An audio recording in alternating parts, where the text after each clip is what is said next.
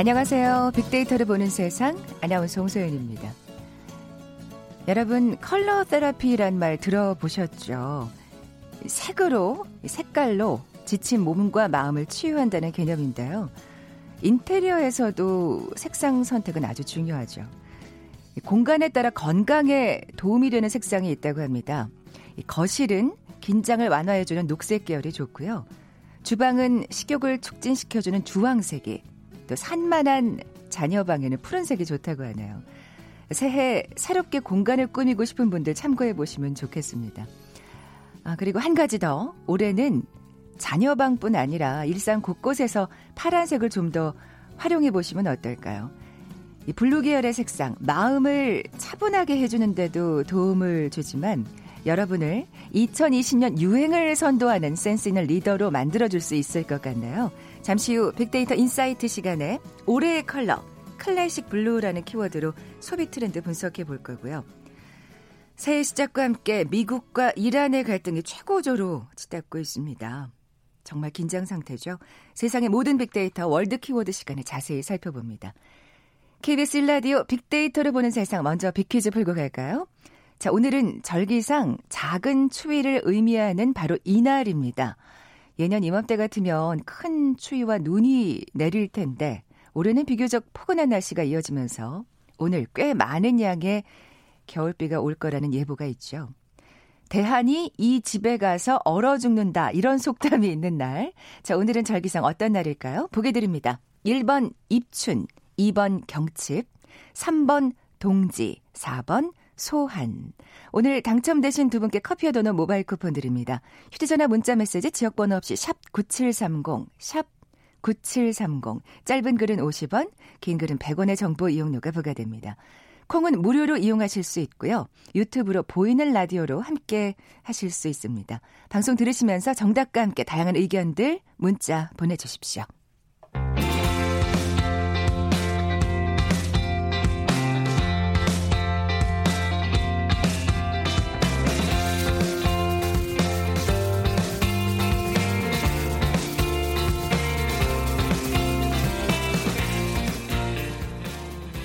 궁금했던 모든 화제와 이슈를 빅데이터로 분석해보는 시간이죠. 세상의 모든 빅데이터. 자, 오늘은 지구촌 화제 이슈 빅데이터를 통해 분석해봅니다. 임상훈 국제문제평론가 나와 계세요. 안녕하세요. 네, 안녕하십니까. 네. 새해 처음 뵙는 거죠? 그렇죠. 네, 복 많이 받으십시오. 예, 새해 복 많이 받으십시오. 올해도 잘 부탁드리고요. 예. 자, 그러면 우리가 보는 세계부터 살펴볼까요? 네, 그 우리가 보는 세계 오늘 그 주제를 미 이란 를 잡아봤는데 네. 그 이전에 기분 좋은 소식 하나 전해드리고 갈까요? 아, 아까 그 국제 뉴스에서도 살짝 나왔잖아요. 예. 예. 네, 봉준호 감독이 사실 지난해에 우리가 칸느 영화제에서 그랑프리 대상 수상 이후로 어, 진짜 어디 뭐 종착점이 어딜지 모르겠어요. 그러니까요. 어, 진짜 전 세계적으로 지금 보면은 외신들의 평가가 어마어마하거든요. 음. 이제 이제는 봉준호 작품, 작품을 어디다 넣어야 될지 모르겠다. 그냥 그냥 아예 지금 봉준호 장르 이렇게 아. 부르는 것이 이걸 뭐라고 스릴러 해야 되나? 그것도 아니고 그럼 코미디인가? 그것도 아니고 그냥 봉준호 장르다. 아, 이건 진짜 대단한 영광인데요. 그렇죠. 그렇죠? 어, 정말 대단한 영광이고 결국은 저 미국에서도 그 골든 글러브상 외국어 영화상을 수상했네요. 아, 그러니까요. 좀 전에 속보로 나왔는데 사실 이게 골든 글러브를 수상하고 나면 네. 이게 또 아카데미상의 전초전이라 수, 예. 청신호가 밝혀지는 셈이잖아요. 그렇죠. 사실상 예. 그 미국의 양대 영화제 아니겠습니까? 그러니까 이 감독상, 각본상, 그 외국어 영화상 세 개 부문 노미네이트 된 것. 그러니까 이것 노미네이트 자체가 처음인데 아예 그냥 수상까지 해버렸어요. 아 감독상하고 각본상도 아깝네요. 아. 욕심이 끝이 없어요. 네, 아니 지금의 봉준호 감독의 어떤 역량 그다음에 그 지명도 뭐 작품성 이런 걸로 하면 진짜 그럴 만도 하죠. 네, 네. 어, 다음 번을 뭐, 기대 기약하면서. 네, 예. 그렇죠. 아, 워낙 또 젊으신 감독이잖아요. 그러니까요. 그러니까 뭐 앞으로 뭐 저 아카데미상도 지금 국제 영화상하고 주제가상 예비 후보로 지명이 됐거든요. 예비 음. 후보. 근데 어, 후보가 지명이 최종적으로 되는 것이 13일 날 발표된다고 하는데 그때도 한번 기도를 기대를 해봐야 되겠네요. 네, 뭐 후보야 당연히 될 것 같고 그럴 것 같죠. 수상을 네. 할수 있을까 또 네. 지켜보도록 하겠습니다. 자, 네. 미국과 이란의 얘기 해 볼까요? 네, 미국하고 이란 지금 말씀하신 것처럼 지금 새해 벽두부터 갈등이 최고조로 지금 달하고 있습니다. 네. 솔레 술레이마니 그러니까는 이란 어, 혁명 수비대의 실세, 그러니까는 어떻게 보면 군부 최고 실세라고 할 수가 음. 있는데 아, 드론 공격으로 어, 사망을 했죠. 미국의 드론 공격으로. 근데 이건 사실 뭐라 그럴까 선전포고를 한 셈이라고 봐야 되는 걸까요? 아 이게 사실 작년부터 좀 아슬아슬하긴 했어요. 네. 어 그러니까 아, 미국하고 이란이 마냥 사이가 안 좋았던 건 아니고, 그러니까 오바마 대통령 당시에 그 어떻게 보면 오바마 대통령의 외교 안보 최고 치적이라고도 할 수 있는 네. 그게 이제 이란과의 핵 합의였잖아요. 그렇죠. 그 사실 이게 이제 그 관심을 더더욱 다나 관심을 모았던 것은 어, 전 세계적으로 이제 주요 어, 국가들이 어, 수년에 걸쳐 가지고 합의 끝에 네. 탄생시킨 정말 옥동자 같은 그런 합의였기 때문에 어, 전 세계적으로 축하도 많이 받고 음. 그랬는데 어, 트럼프 대통령 들어오면서 이게 이제 합의를 파기를 했죠. 네. 어, 근데 트럼프 대통령의 이 뭐라고 할까요? 대이란 정책 이것이 일단 오바마 대통령 당시에 그 그것과 이제 정반대. 그러면 네. 오바마 대통령 합의 그럼 여기서는 파기. 근데 꼭 그건 그렇게만 볼 수가 없는 것이 어, 사실 오바마 대통령이 이제 두 번 임기를 했잖아요. 네. 근데 두 번째 하기 전에 그러니까 두 번째 서, 그 재선을 하기 위한 선거를 치를 당시에 당시로서는 이제 트럼프 대통령은 이제 야인이었죠. 네. 제야에서 어떻게 보면 강력한 이제 뭐 대통령 후보로 거, 어, 지, 그 거론이 되는 다음번에 다음번에 네. 그런 상황인데 그 당시에도 오바마 대통령의 음, 대이란 정책을 굉장히 비판을 많이 했어요. 그랬군요. 근데 반대로 그러니까는 어, 당시도 이제 트위터를 많이 썼는데 어, 오바마 대통령이 이란과 전쟁을 할 가능성이 높다라고 하면서 그걸 비판을 했어요. 이건 평, 평화적으로 해결해야 된다. 근데 지금 똑같은 예, 근데 정반대로 하고 있네요. 예. 하고 있죠. 네. 이렇게 되면서 어쨌든 핵 합의가 깨지면서부터 어, 이란과의 갈등이 시작이 됐는데 사실 이란 입장에서는 처음에 이 미국의 핵 합의를 깰 때만 하더라도 어 뭐라고 할까요? 그 전략적으로 명분을 쌓을 용도라고 할 수 있을까요? 그 차분히 그 그러든가 말든가 나는 이제, 이제 그 합의 내용을 지켜 나간다라는 음. 그런 입장에서 그러면서 어, 국제 여론도 이제 그 나쁘지 않았고 네네. 네. 어 그랬는데 지난해 같은 경우에 어, 이 제재가 이제 그게 달았죠. 사실은 네. 미국의 제재가 그러면서 어, 이란의 서서히 이제 도발이 시작이 됐고 어, 지난해 중반 정도에 그, 그, 미라, 미국의 드론 공격을 했죠. 그러니까 미, 그 미, 미국의 드론기가 무인기이긴 했습니다만은 네. 그냥 조그마한 어떤 프로펠러 달린 드론이 아니고 정말로 그 항공기 같은 큰 드론이었거든요. 네. 그거를 격추를 시키면서 당시에 트럼프 대통령이 실제 군사 공격을 고려를 했었는데 그때도 굉장히 위기감이 고조가 그렇죠. 됐었죠. 예. 그랬는데 어, 사실 저 군사 타격까지 고려를 했다가 막판에 이제 트럼프 대통령이 그냥 어, 중단 지시를 네. 내렸던 네. 건데 결국은 올해 이렇게 됐네요. 무엇이 이렇게 만들었을까? 사실 그 최근까지도 그 사이버 공격의 그 가능성, 그다음 실제로 공격 시도 이런 것들이 이란의 그 미국을 대한 공격 말이죠. 어 그런 정황들이 계속 있었고 실제로 그 시도도 있었다는 거죠. 그렇기 때문에 미국 입장에서는 어, 더 이상의 이제 그 할 말이 있다는 얘기군요. 그렇죠. 이게 그 한계 선을 넘어섰다라고 네. 판단을 한 것 같아요.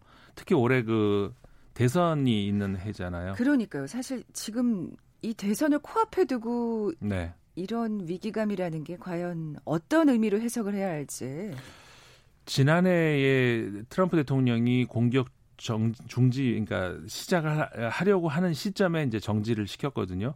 그때도 사실은 선거가 굉장히 크게 이제 좌우를 했었는데 네. 왜냐하면 지난해 입장에서는 내년에 선거가 있는데 이건 사실 좀 위험하다라는 그런 그런데 지금 갑자기 선거가 바뀐 게 아니잖아요. 네. 근데 올해 당장 코앞에 닥쳤는데 어, 선거에 결코 불리하지 않다라고 판단을 했다는 얘기죠. 그러니까 감행을 네. 했겠죠. 어, 예. 특히 이제 지금 탄핵 위기에 물론 타액은 어렵습니다. 하지만은 어쨌든 간에 그렇게 상원에서 예, 통과되기는 어려우니까요. 어렵죠. 그래서 이제 그렇긴 하지만 어쨌든 간에 그 탄핵 국면을 어, 벗어날 수 있는 어떤 그 호재라고 생각도 하고 그러니까 이게 작년 작년의 정세와는 지금 사뭇 다르다고 지금 트럼프 네. 행정부로서는 판단을 한 셈이네요. 그렇죠.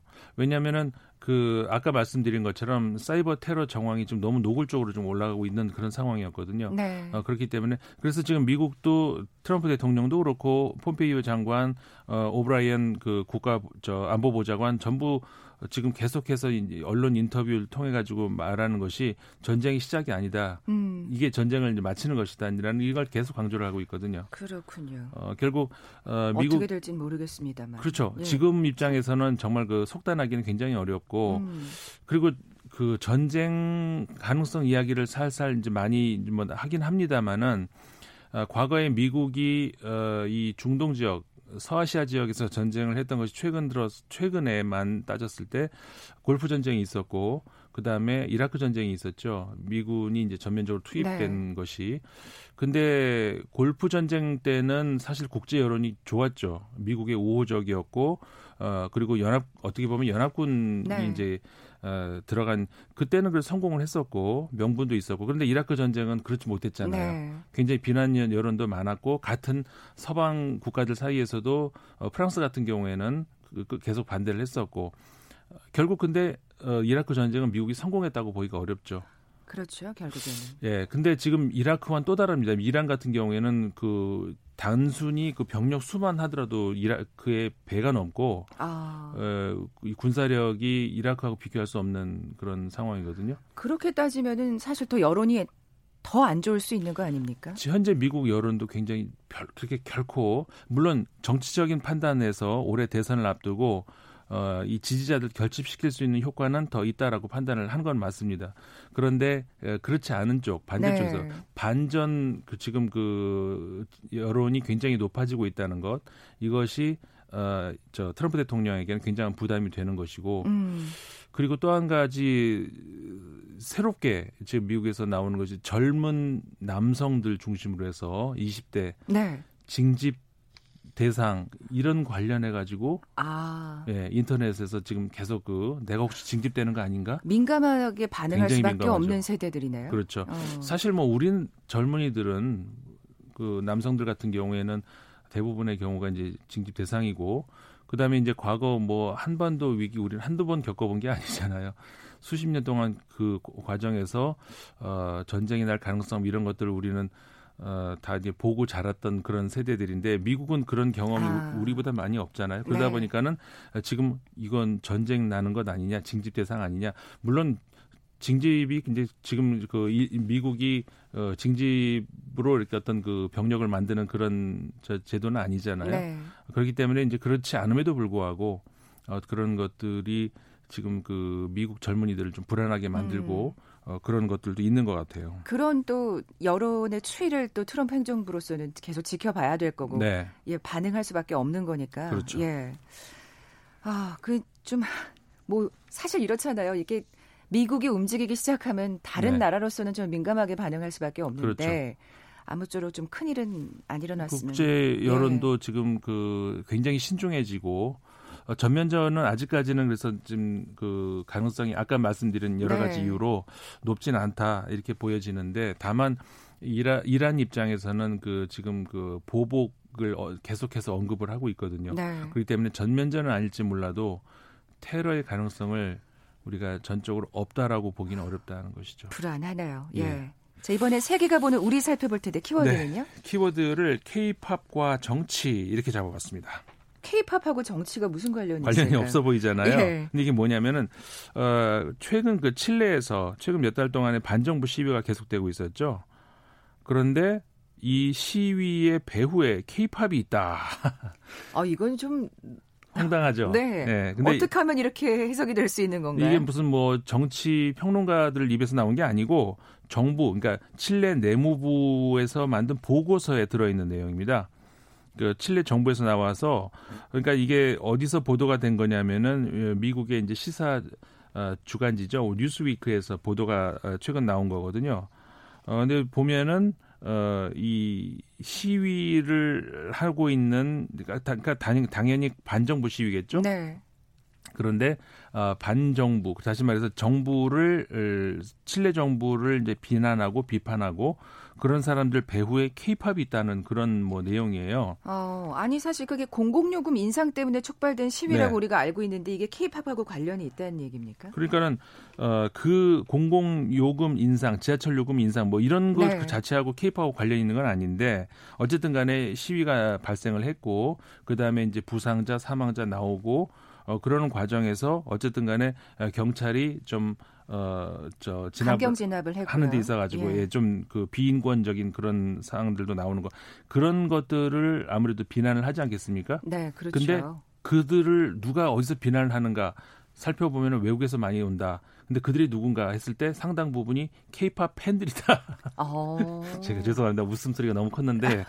근데 어쨌든 간에 이게 진짜 그 칠레 내무부에서 나온 보고서예요. 네. 음, 그러면서 어 칠레의 그 경찰을 어, 비난하는 음. 그런 그 목소리들 이런 것들이 보니까는 케이팝 팬들이 많더라.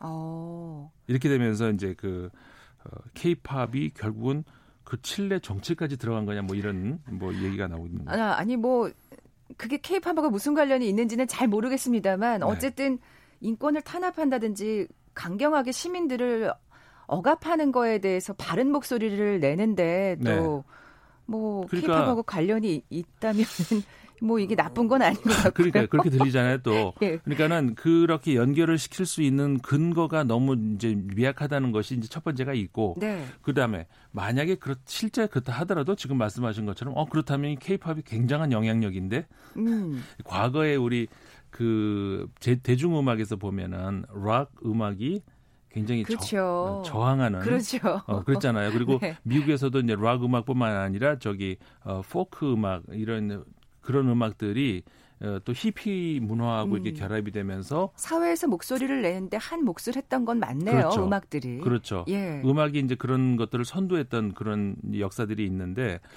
케이팝이 그럼 그 뒤를 이어서 이렇게 될 수 있는 것이냐. 이렇게 되면서 결국은 그 문화 운동의 어떤 그 어, 중심지 역할을 어떻게 보면 어떻게 보면 그 뭐라고 할까요? 그 발원지 역할을 할 수 있는 뭐 그런 음. 케이팝의 어, 영향력이 거기까지 온 것이냐. 이렇게 또 생각을 하는 아, 어떤 네. 어, 보고서를 그 뭐 우리가 만든 게 아니고 칠레 정부에서 나온 거니까. 아, 예. 뭐 아직까지는 조금 억지스러운 감이 없잖아 있는 것 같습니다만 네. 어쨌든 음악이 그렇게 뭔가 한한 좋은 축을 담당한다는 거는 네. 뭐 예나 지금이나 그렇죠. 마찬가지라는 생각이 들고요. 네.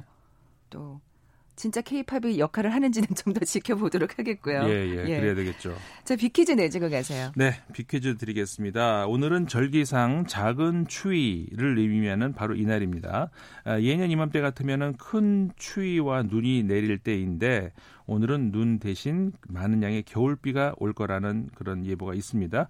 아, 대한이 이 집에 가서 얼어 죽는다라는 속담이 있는 이날 24절기 중에서 23번째 절기입니다. 오늘은 어떤 날일까요? 문제인데요. 1번 입춘, 2번 경칩, 3번 동지, 4번 소한. 네, 정답 아시는 분들 저희 빅데이터를 보는 세상 앞으로 지금 바로 문자 보내주십시오. 휴대전화 문자 메시지 지역번호 없이 샵 9730입니다. 짧은 글은 50원, 긴 글은 100원의 정보 이용료가 부과됩니다. 지금까지 임상은 국제문제평론가와 함께했습니다. 고맙습니다. 고맙습니다. 헤드라인 뉴스입니다. 봉준호 감독의 영화 기생충이 한국 영화 최초로 골든글러브 외국어 영화상을 수상했습니다. 골든글러브는 아카데미와 더불어 미국 양대 영화상으로 꼽힙니다. 국회가 오늘 본회의를 열고 신속처리 안건으로 지정된 검경 수사권 조정 법안, 형사소송법과 검찰청법 표결을 시도합니다. 민주당 이해찬 대표는 오늘 본회의를 열어 검경 수사권 조정법을 상정할 예정이라면서도 한국당에 끝까지 대화의 문을 열어둘 것이라며 한국당과 협의 가능성을 시사했습니다. 자유한국당 심재철 원내대표는 더불어민주당이 검경 수사권 조정안 등의 처리를 위해 쪼개기 임시국회를 소집하려 한다면서 지난 연말의 추태를 재현하지 말라고 비판했습니다. 이낙연 국무총리는 오늘 국회에서 열린 민생안정 대책 마련을 위한 새해 첫 고위 당정청 협의회에서 설 민생 대책을 다양하게 준비했다며 취약계층 일자리 사업을 연초 시행하고 생계급여 지원도 설 이전에 시행하겠다고 밝혔습니다. 지금까지 라디오 정보센터 조진주였습니다.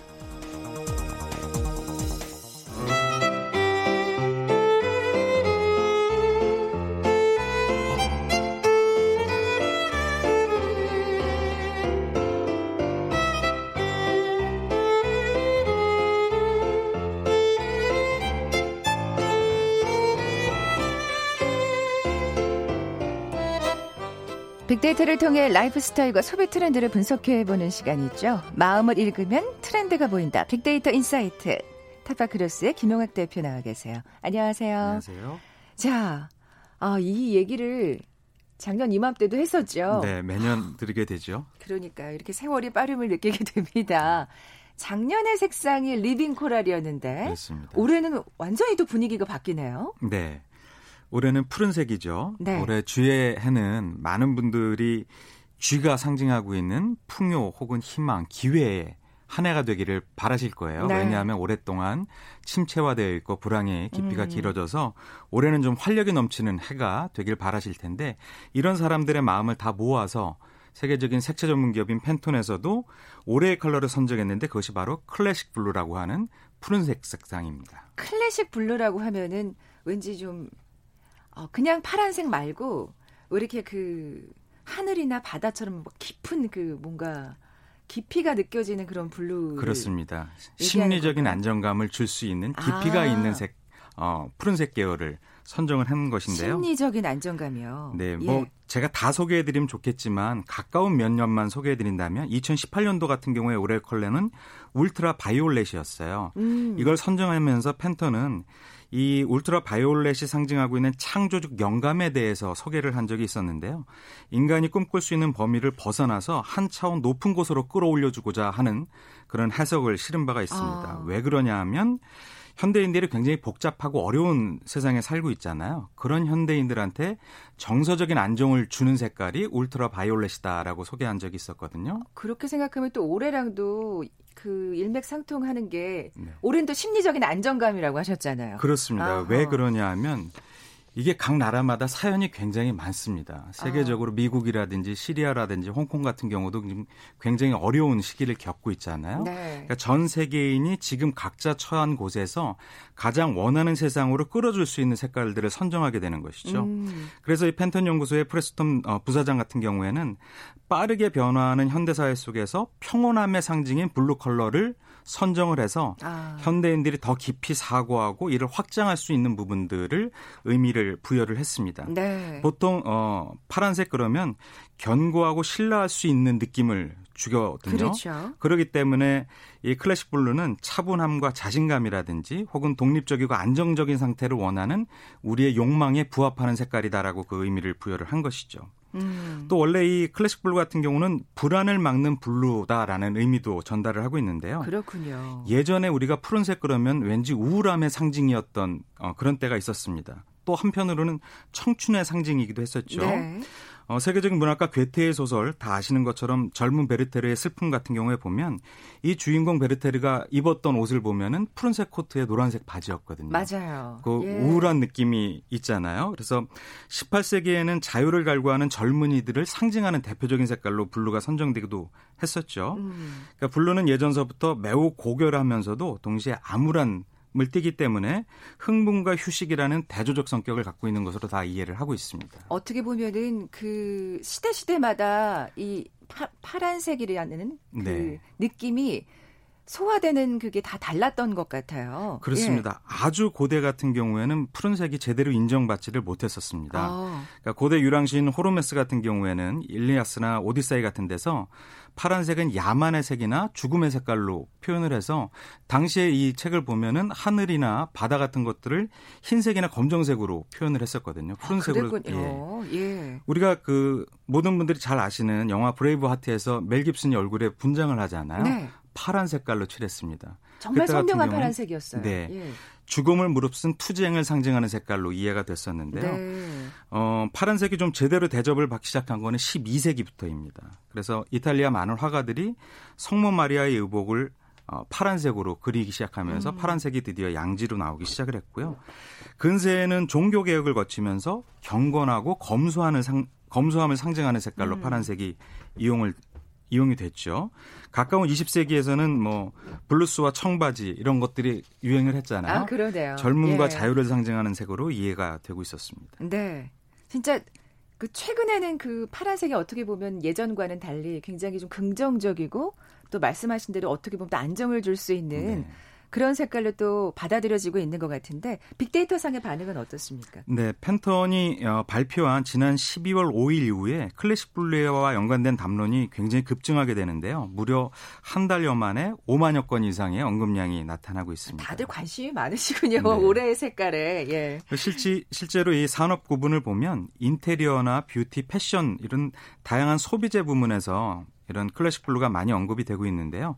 연관어를 보면 자신감이라든지 유행, 또 안도감, 매력, 아름다움, 심플함 이렇게 긍정적인 얘기들이 음. 많이 올라와 있고요. 그러네요. 실제로 대표적인 SNS인 땡스타그램 같은 경우를 보면 소비자들의 선호가 굉장히 뚜렷하게 드러나고 있는데요. 깔끔하고 우아하다라든지 classic blue hair color로도 이쁘다. 혹은 확실히 쉽게 싫증나지 않는 색이다. 음. 뭐 너무 좋다. 파랑이 예쁜 건 다들 알아줘야 해. 뭐 이런 굉장히 좋은 호평이 이어지고 있고요. 특히 패션 브랜드나 cosmetic 브랜드 같은 경우에는 파란색이 압도적으로 어, 많이 나오고 있습니다. 네. 자, 그럼 구체적으로 또 관련 상품들도 살펴볼까요? 그렇습니다. 이 어, 대표적인 화장품 기업인 VD 땡이라는 회사 같은 경우에는 매년 이 Pantone 연구소와 콜라보를 통해서 뭐 해당 년도 2020 Pantone 컬렉션이라는 걸 출시를 하고 있는데요. 올해 같은 경우에는 이 회사의 대표적인 메이크업 컬렉션에 classic blue가 차용이 되고 있었습니다. 오. 어. 그래서 어 classic blue가 대표하는 에너지를 고스란히 담은 제품 7종과 어, 미니 브러쉬 5종으로 구성된 특별한 상품이 나왔는데요. 좀 따뜻한 컬러의 blue와 차가운 컬러의 blue를 가지고 소비자의 음. 선호에 맞춰줄 수 있는 상품들이 나오고 있습니다. 사실 특히 동양인들은 이 어, eye makeup에 네. 예, 눈화장에 사실은 파란색을 잘 안 쓰는 경향이 있는데 그렇죠. 여름 빼놓고는 네. 어떤 색깔인지 좀 찾아봐야 되겠네요. 저는 이 네. 사진을 보고 굉장히 어, 제 마음속에 울림이 있었는데요. 파란색 장미입니다. 일명 파란색 장미요. 네, 클래식 blue 장미인데 우리가 red 장미라든지 white 장미는 많이 봤지만 파란색 장미는 흔하게 보지 못하잖아요. 네, 네, 네. 그런데 이 꽃다발이 갖고 있는 식상함을 완벽하게 없애주는 파란색 장미꽃다발이 제 눈길을 끌었습니다. 아. 이 blue 장미의 꽃말 같은 경우에는 기적이나 희망, 포기하지 않는 사랑이라고 하는데요. 그렇군요. 정말 포인트 컬러로 어, 예쁜 작은 화병에 한 송이의 blue 장미를 꽂아놔도 어, 공간 전체가 사는 느낌을 줄 수 있을 것 같습니다. 어, 이제는 빨간 장미 꽃다발을 선물하지 말고 올해만큼은 네. 파란색 장미를 선물해야 되겠네요. 또 많은 분들이 아는 명품 브랜드 어, 엘사 같은 경우에도 그 해당 색깔을 포함한 반지갑을 출시를 했는데요. 네. 어, 이 브랜드의 상징인 모노그램 패턴을 어, 파란색으로 꾸며서 정말 포인트를 주기에 좋은 소품으로 음. 이용을 할 수가 있을 것 같습니다. 그렇군요. 어, 지금 그 뭐 여러 가지 소품들을 얘기해 주셨는데 사실 패션 쪽에선 잘 활용할 수 있을 것 같아요. 이 파란색을. 네, 제가 지난 주말에 어떤 행사가 있어서 사람들이 많이 어, 계시는 곳을 다녀왔는데 정말 놀랍게도 패셔니스타가 많은 거죠. 즉 올해의 칼라를 입으신 분들이 아, 눈에 띄게 많이 드러나서 네, 네, 패션으로 어, 일상의 지루함을 해소하는 분들이 굉장히 많은 걸 느꼈습니다. 네, 뭔가 이렇게 파란색 옷을 전체적으로 입지 않더라도 뭐 남자분들 같은 경우는 행커치프라든지 그렇습니다. 뭐 이렇게 작은 양말이라든지 이런 걸로도 또 변화를 충분히 줄 수 있지 않을까 네, 싶어요. 네, 맞습니다. 이 파란색은 포인트로 사용하기 좋은 컬러이기 때문에요. 여러 가지로 매치할 수가 있는데 어, 예를 들어서 어, 이렇게 비슷한 계열의 색깔로 코디를 할 수도 있잖아요. 네, 짙은 네. 블루를 거대 입으, 셨다면 안에는 조금 옅은 하늘색 색깔의 음. 스웨터 같은 것들을 받쳐 입는다든지 아니면 어, 뭐 청바지 같은 것들을 즐겨 보신다든지 아니면 cross bag 같은 거 하나를 classic blue를 이용해서 네. 어, 패션 감각을 뽐낼 수도 있고요. 네. 혹은 이거와 잘 어울리는 뭐 gold color의 악세사리를 하실 네. 수도 있을 것 같습니다. 지금까지 빅데이터 insight 타파크로스의 김용학 대표와 함께 했습니다. 어, 오늘 정답은 소환이었죠. 선물 받으실 두 분입니다. 4793님, 9709님 선물 드리면서 물러갑니다. 내일 뵙죠. 고맙습니다.